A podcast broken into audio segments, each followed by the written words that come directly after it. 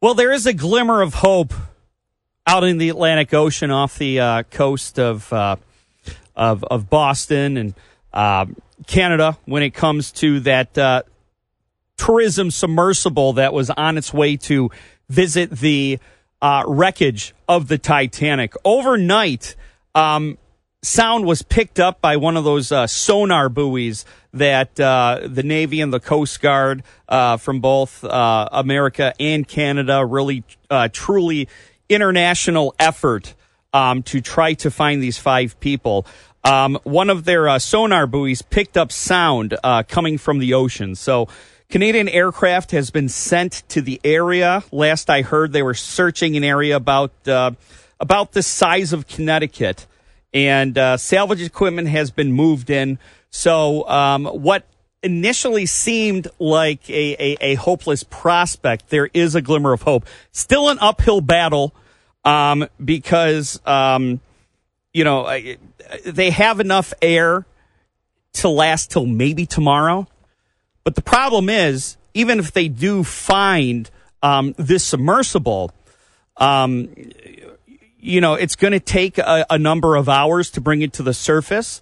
The hatch cannot be opened from the inside; it has to be uh, open from the outside. Um, and, and, so I don't know if that's something that they can uh, open right away once uh, once that submersible comes to the surface, or if it has to be uh, towed back to to port on the mainland.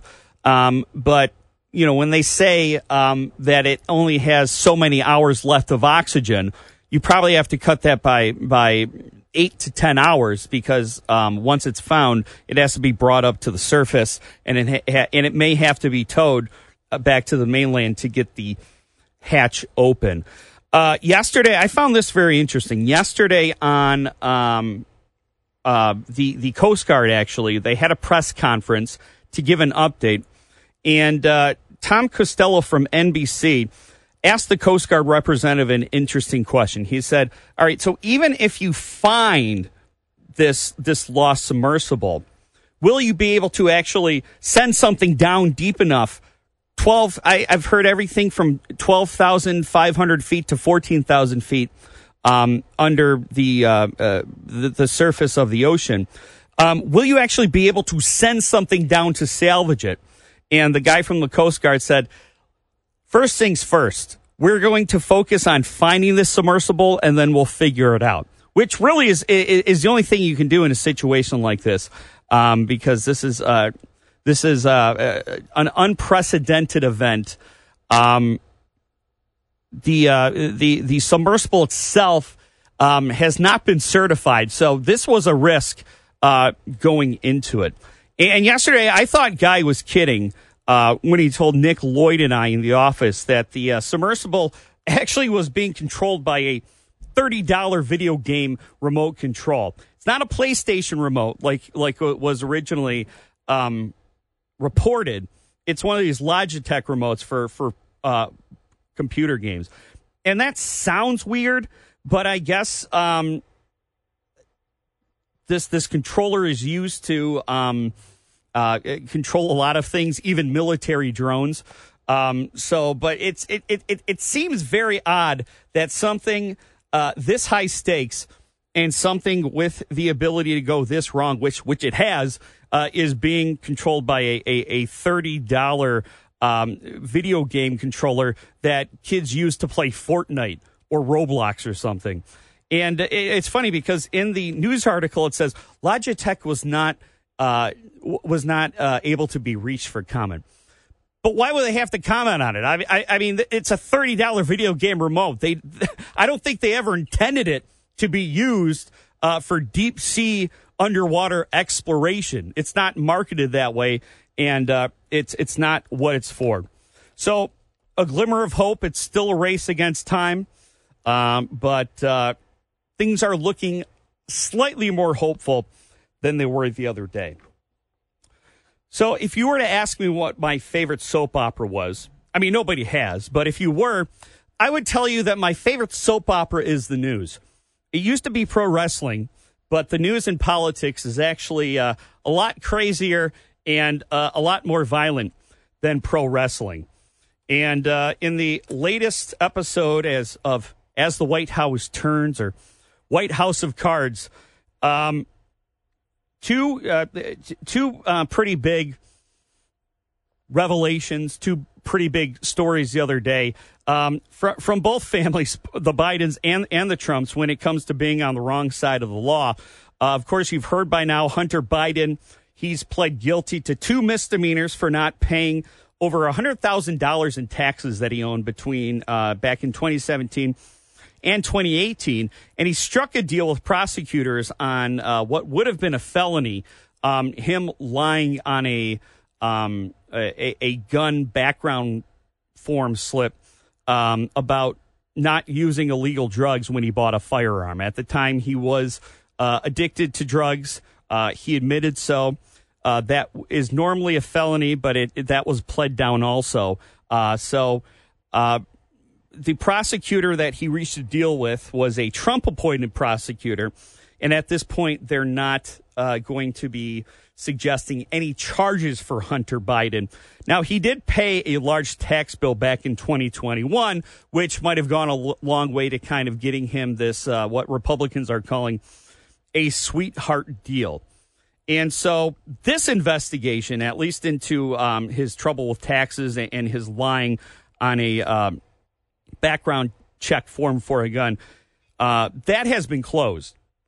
However, uh, the DOJ said that investigations um, into um, other dealings uh, between uh, Hunter Biden, Joe Biden, um, taking taking bribes allegedly for for political favors. Those are still those are still open, um, at least as far as the House GOP uh, pledges. The DOJ is a little bit more vague. They said that uh, uh, investigations aren't necessarily closed. I don't know if they're talking about that. I don't know if they're talking about the the, the laptop, but uh, it doesn't completely seem that uh, Hunter Biden is is out of the woods, but he's uh, cleared a major legal hurdle.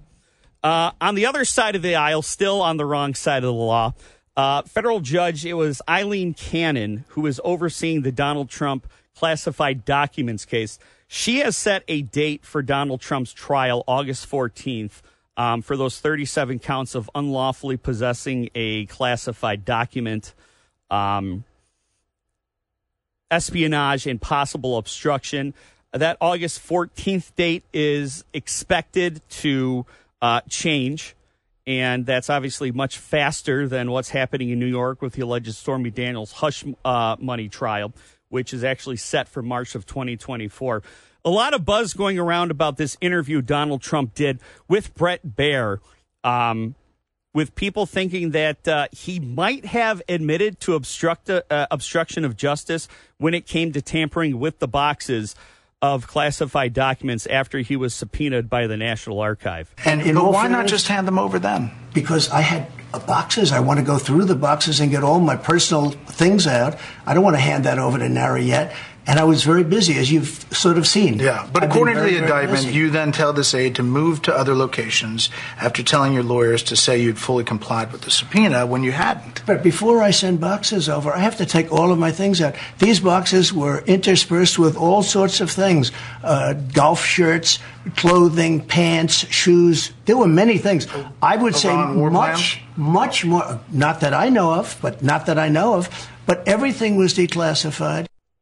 There you go. An admission, smoking gun. You tell me. Text me 800 859 0957. 800 859 0WJR. Late for a break. Be right back. First thing with Mike Parsons. All right, you're listening to First Thing with Mike Parsons. Yesterday, U.S. Secretary of State Antony Blinken, uh, he struck a cautiously optimistic tone after his trip to China, where he met with President Xi Jinping Short meeting lasted about 35 minutes, but uh, how much progress was actually made? Uh, the direct military line between the two superpowers has not been reestablished. And now we're getting reports that China and Cuba are actually working together to build a military training base in Cuba.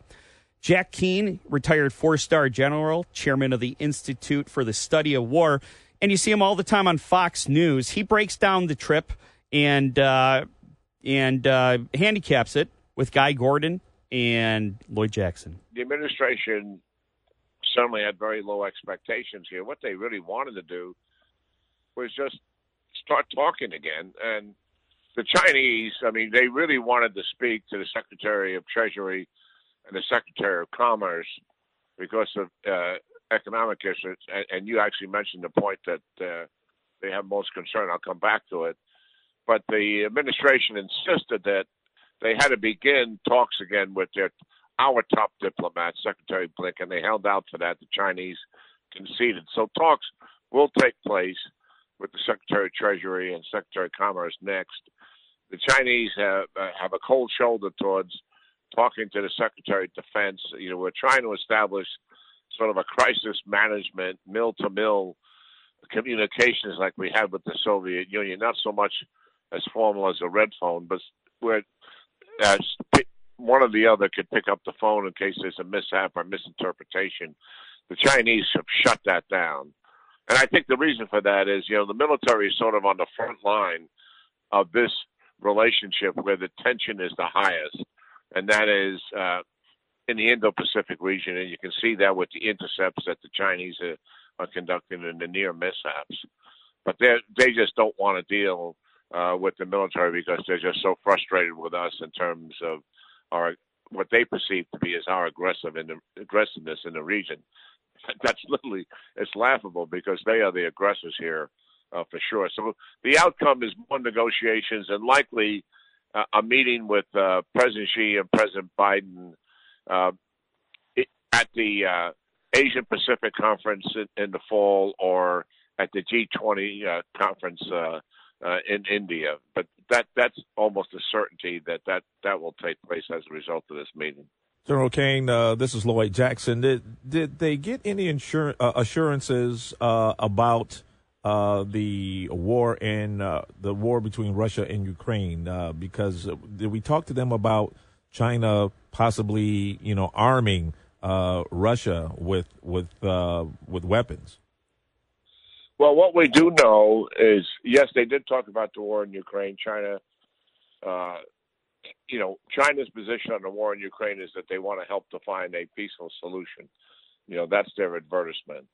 Uh, we did catch them at at uh, contemplating and making the decision to help uh, Russia with military weapons. We exposed that intelligence, and they pretty much have, have shut that down. They do other things third parties. They do provide commercial drones. They do provide some low tech chips, etc. Try to help Russia, and certainly buying Russian oil at the degree that they ramp that up is uh, significantly helping them with avoiding uh, sanctions. But in terms of direct military aid, uh, that's that does not appear to be in the offing.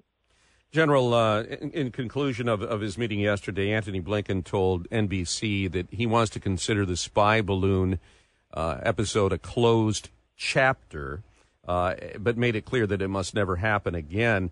That may be fine, but is it a chapter we should be closing, given the fact that today in the Wall Street Journal we learned in an exclusive that China is planning a military training installation on the island of Cuba, a mere 100 miles off of our coast? And I wanted to get your take on that as well. Yeah, well, on the spy balloon, I mean, for the life of me, I don't know why we we haven't really exposed the the knowledge and the equipment and the photos of, of what we captured as a result of bringing up from the sea uh, the spy balloon uh, technology, you know, that we shot down. I, I mean, the, the Chinese to this day have maintained this bold-faced lie that this was a scientific research project that accidentally got off course. Now we know that makes no sense in view of the fact that it sat over our nuclear field in the Northwest, you know, for multiple days, and then managed to transition the United States from one military post to another, uh, gathering more information. And and we should have exposed that lie. And I, and I disagree with the administration. It, the obvious reason they're not doing it is because they didn't want to make this issue that provoke China and continue this issue. But it was such a bold violation of U.S. airspace, and we discovered there were three other violations prior to that. Mm-hmm. That I, I think we should have cemented that issue internationally and taken that lie away from China. What's happening off our coast uh, is back in 2019, the Chinese uh, moved from a rel- relatively low uh, signal site that they had and to four uh, sites that they've established there, multiple sites. Signals intelligence for our audience means that they're attempting to monitor radio, radio and telephone communications, uh, satellite and internet transmissions as well. If they have very sophisticated equipment, I'm not certain we know exactly how sophisticated it, what they have there is. But our capability to do this is eye-watering, and we can't get into the details of that. But certainly, yes, that's that's number one. They already have that capability there to a certain degree. Number two is they're talking about putting a training facility, which means troops, uh, you know, on on the island of Cuba. Now we have a navy based on that island as well, so there's things that right. we can do to counter what they're doing in terms of their eavesdropping. But I think this is China kind of poking us in the eye here because uh, you know Taiwan is 100 miles off the coast of uh, mainland China, and we've got uh, hundreds of troops there helping, at least 100, yeah. helping to train the Taiwanese. So there we go. Retired four-star General Jack Keane uh, breaking down Antony Blinken's trip over to China to try to um, thaw relations between the two superpowers. And uh, like I said, Blinken kind of playing shiny, happy people right now, but I think um, we'll know that things are are, are really um, making progress um, when we see two things happen. Number one, reopening of that military line that was shut down uh, between China and the United States. Uh, China shut it down when Nancy Pelosi made her trip over to Taiwan and a actual meeting between President Biden and Xi Jinping, as you heard uh, the general say there, possibly at one of these two big conferences before the end of the year. Um, when I see one of, of those two things happening, um, I'll I'll be a little more um, optimistic on on relations between uh, the United States and China and uh, what he said about the Cuban Missile uh, Listening Base and its parallels to Taiwan, I thought were also very illuminating. Got to take a break. Be right back. So, body mass index or BMI may lo- no longer be the be all end all when it comes to measuring weight and health. Dr. Asha Shahjahan, Director of Public Health for Corewell Health's Beaumont Hospital, Grosse Pointe, talks to Chris Renwick. You know, it was 1800s. A Belgian mathematician, statistician came up with this formula to to accurately figure out what the average man's size should be. It wasn't until about 40 years ago that a physiologist came up with the BMI, the body mass index. Um, and and that's there are different uh, obviously the, the, the BMI scale is sliding, and wherever you fall, um, I think a lot of people think that's generally an indicator of your health. The higher the BMI, the more unhealthy you are. The lower the BMI, the the the the healthier you you tend to be. But there's a new study put out by the American Medical Association. They've adopted a new policy on the BMI saying that significant limitations associated with widespread use of BMI in clinical settings and citing its historical harm as a reason for maybe looking at a different metric to predict or look at somebody's health. Dr. Asha Shahjahan is the director of public health for Corewell Health Beaumont Hospitals in Grosse Pointe. She joins us uh, this afternoon here on WJR. Uh, Doc, good to have you with us.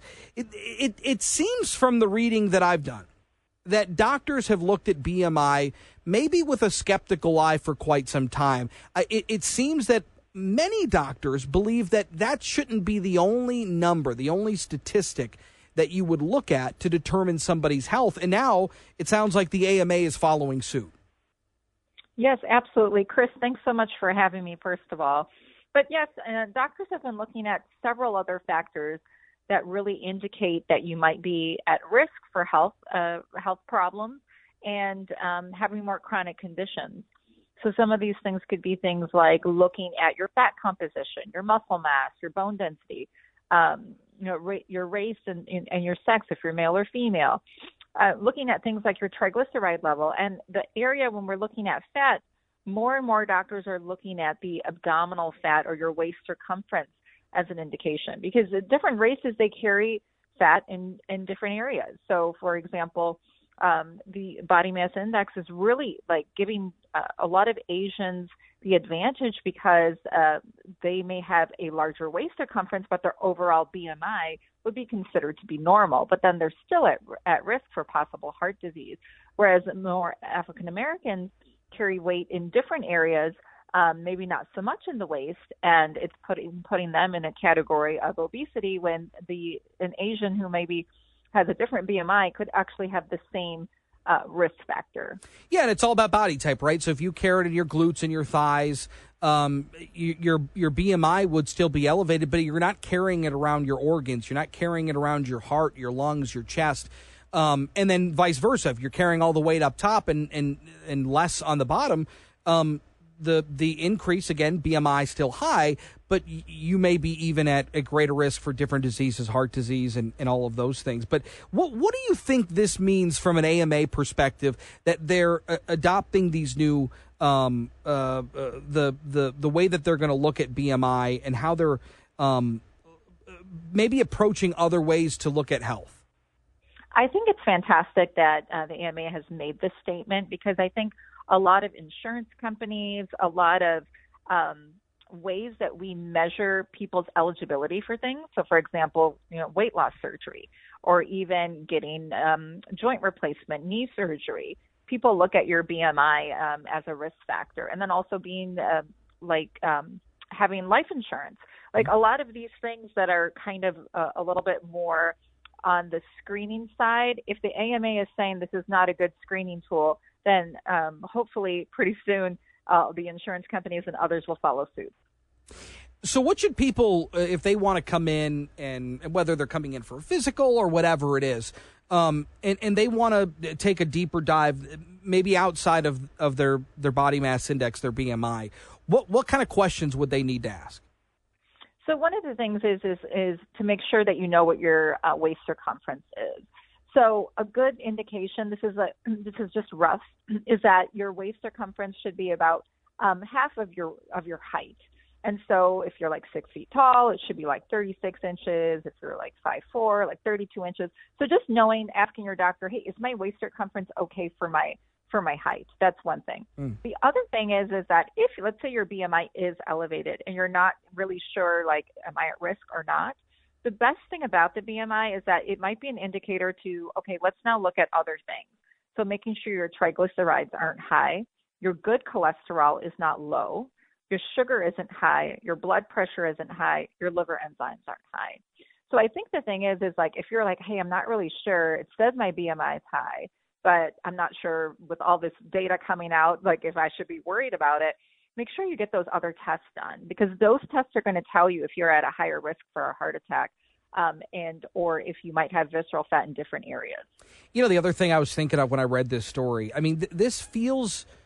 And and maybe it, it, I think people do find comfort in in numbers like this. They uh, maybe if it's elevated, they don't find comfort in it. But but certainly the, the it's a barometer right? I think people can right. say, well, I have an elevated BMI, so I need to lose weight so my BMI goes down. And I think that's a comforting thing for people. But but medicine changes. I mean, health changes so frequently. I mean, the the, the fact that it's taken, you know, 40-ish years to to really establish from a from a uh, uh, you know, an AMA perspective uh, the American Medical Association perspective that that maybe there are other factors that we can look at to identify people's health. I mean, I think that only speaks to the the the ever evolving world of medicine, doesn't it? Absolutely. I think the thing is is that in general, when it comes to medicine, you can't take one measure um, into account. Like when you look at someone for their health, it's like you have to look at the whole person. That's we always say that. You have to look at mind, body, spirit, all of these things. And so same thing with the numbers. You can't just look at one number itself. We have to look at numbers in conjunction. And medicine is always changing because we do make advances, which is a good thing because we don't want to be doing things. Yeah, we don't need to be stuck in neutral. That's for sure. Exactly. So even though it's frustrating for people, like, oh, well, now this isn't working, or that is like, people get frustrated, like they, and then people want to throw in the towel. But my advice is that the ever evolving way that medicine goes is it's good for us. The advances are good for us, and the more that we learn, the more that we should share, the more we should evolve. And so, um, you know, medicine isn't static, and we as humans are not static. So we have to be adaptable to some of these changes, and it, it will benefit us in the long run. There we go. We got to figure it out. All right. That was Dr. Asra Shahjahan talking about uh, uh, changes to the BMI uh, uh, index. And uh, we have a minute left here. Uh, we're bringing Guy Gordon Show producer Nick Roddy. so, Nick, Henrik Zetterberg has been named to the Michigan Sports Hall of Fame along with Rip, Hamilton and, and, others. But at 3 o'clock today, the NHL is going to uh, announced their 2023 Hall of Fame class, and Henrik Zetterberg is, is, is eligible. Do you think he's a, a Hall of Famer? As much as I want to say yes, I don't think he is. I mean, he the, he doesn't have the stats to get in. Although it is the Hockey Hall of Fame, so like his international stats, his mm. international mm. career also count to it. He has an Olympic gold medal. Uh, he was great in the postseason, but he's only got like see, he's got 337 goals in his career. Now, if you're judging people on being a seventh round pick in the NHL, he should be in, but I don't think he is. Yeah, and, I agree with you. I mean, that is a good point about it being the Hockey Hall of Fame and it being his his entire career. But I, I think he's one of those guys that uh, he, he he's like beloved here in Detroit, and he definitely belongs in the Michigan Sports Hall of Fame. But yeah, going back and kind of looking at um, you know some of his stats. He he made three All Star games, which isn't that much. I think there's a lot of recency bias on our part, and uh, I, I, definitely don't think he's getting in early. And I think it's going to be uh, close if he gets in at all. Uh, be back with uh, Lloyd, Guy, and more with Nick as we wrap up this episode of First Thing with Mike Parsons. Our home stretch here on First Thing with Mike Parsons finally decided to bring the real brains of the operation in here. Guy Gordon, Lloyd Jackson, and you heard from Nick Roddy just a second ago. And uh, I- am glad you guys are here. Uh, obviously, because if you're not here, I don't have a job. But also, oh no, uh, you would have a much longer job. That's yeah. you would have an extension. Oh my goodness. Yeah, right. Well, here's the thing: I'm out of things to talk about, so you guys take over. There you no, go. Uh, so you know, Guy, you're you're you're obviously the news nerd uh, not only of the show, just out of everyone that I've met uh, ever. And well, and, I, that was a compliment. Thank you. That was yeah, a compliment, guy. Think. And uh, yesterday, you were uh, you were ahead of the curve uh, on this this Bret Baier interview that Donald Trump did on Monday. And you know, it takes a little time for stuff uh, for, for for stuff like this to make the rounds and for there to be to digest. Yeah, yeah and for there to be a buzz. And uh, there's this clip going around that a lot of people are saying uh, is Donald Trump actually um, admitting to him um, tampering with uh, the the uh, classified documents found in Mar-a-Lago. Uh, cut two, please, guy. And but why not just hand them over then? Because I had boxes. I want to go through the boxes and get all my personal things out. I don't want to hand that over to NARA yet. And I was very busy, as you've sort of seen. Yeah, but I've according very, to the indictment, you then tell this aide to move to other locations after telling your lawyers to say you'd fully complied with the subpoena when you hadn't. But before I send boxes over, I have to take all of my things out. These boxes were interspersed with all sorts of things uh, golf shirts, clothing, pants, shoes. There were many things. I would say much, much more, not that I know of, but not that I know of, but everything was declassified. So, yeah. so, yeah. so, Guy and Lloyd, uh, I ask you guys, was this former President Donald Trump admitting on national TV that he tampered with uh, the boxes of classified documents? Well, you know, my mortgage uh, papers, all of those important papers, I always keep them with my uh, nuclear secrets. Yes, yeah. I always keep them with my polo shirts and my shorts. Uh, it's next to the flower uh, by the uh, Iran attack plans. yes. So there, there's a lot of things going on there. First of all, if you hear it through the ears of someone who is a Trump supporter, it makes perfect sense. I, I had to separate out those documents. If you're hearing it through the ears of someone that's looking for for evidence in a legal case, That is an admission that he had close contact and was intimately involved in the packing, unpacking, and review of those boxes. He would have seen the classified documents and he instantly should have blown the whistle on him and said, Whoa, hey, wait a minute. And then you saw an artful sidestep when he said, "Wh- what what about uh, turning this stuff in? He goes back to the but my personal stuff was in there. At that point, it doesn't matter. The minute you see these, these classified files, you- so I'm sure some prosecutors are now cutting that soundbite, I- or they could ask you for it. Yeah, I, I'll just email it to him. There you go. Subpoena me. but but it is it, anything he says, you know, whether it's in the town hall or whether it's in an interview on Fox News, it's admissible in court, right? Anything you say can be held against you in the court of law. And this is the dilemma for his attorneys. This is a man that's running for president. This is a man that's going to be asked about the boxes again and again and again. And he's going to give both um, evasive answers that are going to be played in court. He's going to be giving answers like he said that they were declassified, which they've got him on tape saying that at least one document wasn't. And they believe they've got 30 other documents that weren't declassified either because there's no paper trail that he'd done that. Well, and this and this is what everyone's saying. They're saying this is exactly why it's so hard for him him to find counsel uh, because he just won't shut up. Well, that, that's it. And but- can you tell a man running for president to be quiet on issues that he's going to be asked about uh, repeatedly? You can't. Right. And like you said yesterday, you know, it, Bret Baier, I, I give him credit. He, uh, you know, is a Fox News interview. A lot of people think, well, it's Fox News. It's going to be, uh, it, it's going to be a friendly venue. Um, but you know, you you look at that interview he did with Sean Hannity, where Sean Hannity's like, "This doesn't sound like you. You would never do this." And Trump's like, "Yeah, I would do it, and I have the right to." And then you see Sean Hannity like. Work with me here, man. You know, Bret Baier. Bret Baier actually, uh, he actually was a journalist and Right, held his feet to the fire. Yes. Great job. He also caught on uh, to a lot of things. For instance, during the interview, President Trump said, uh, I, I think there should be death penalty for convicted drug dealers. And Bret pointed out, well, what about Alice Johnson, who you granted clemency to? You granted clemency to her. She was a drug She was a dealer. drug dealer, yeah. Uh, no question about it. Slam dunk conviction. You would have killed her first and then granted that pardon? How would that have worked? And, uh, you know, he picked up on a lot of inconsistencies in some of the president's answers. So good for you, Bret Baier. Um, I was just, talking with Nick about uh, some of these names uh, from the Michigan Sports Hall of Fame, and it's it's a good it's a good class this year. You got Mike Emrick, um, beloved broadcaster, uh, Ryan Miller. Um, he uh, played at MSU, and he had a good, uh, a pretty good career as a goaltender uh, for for the Buffalo Sabres.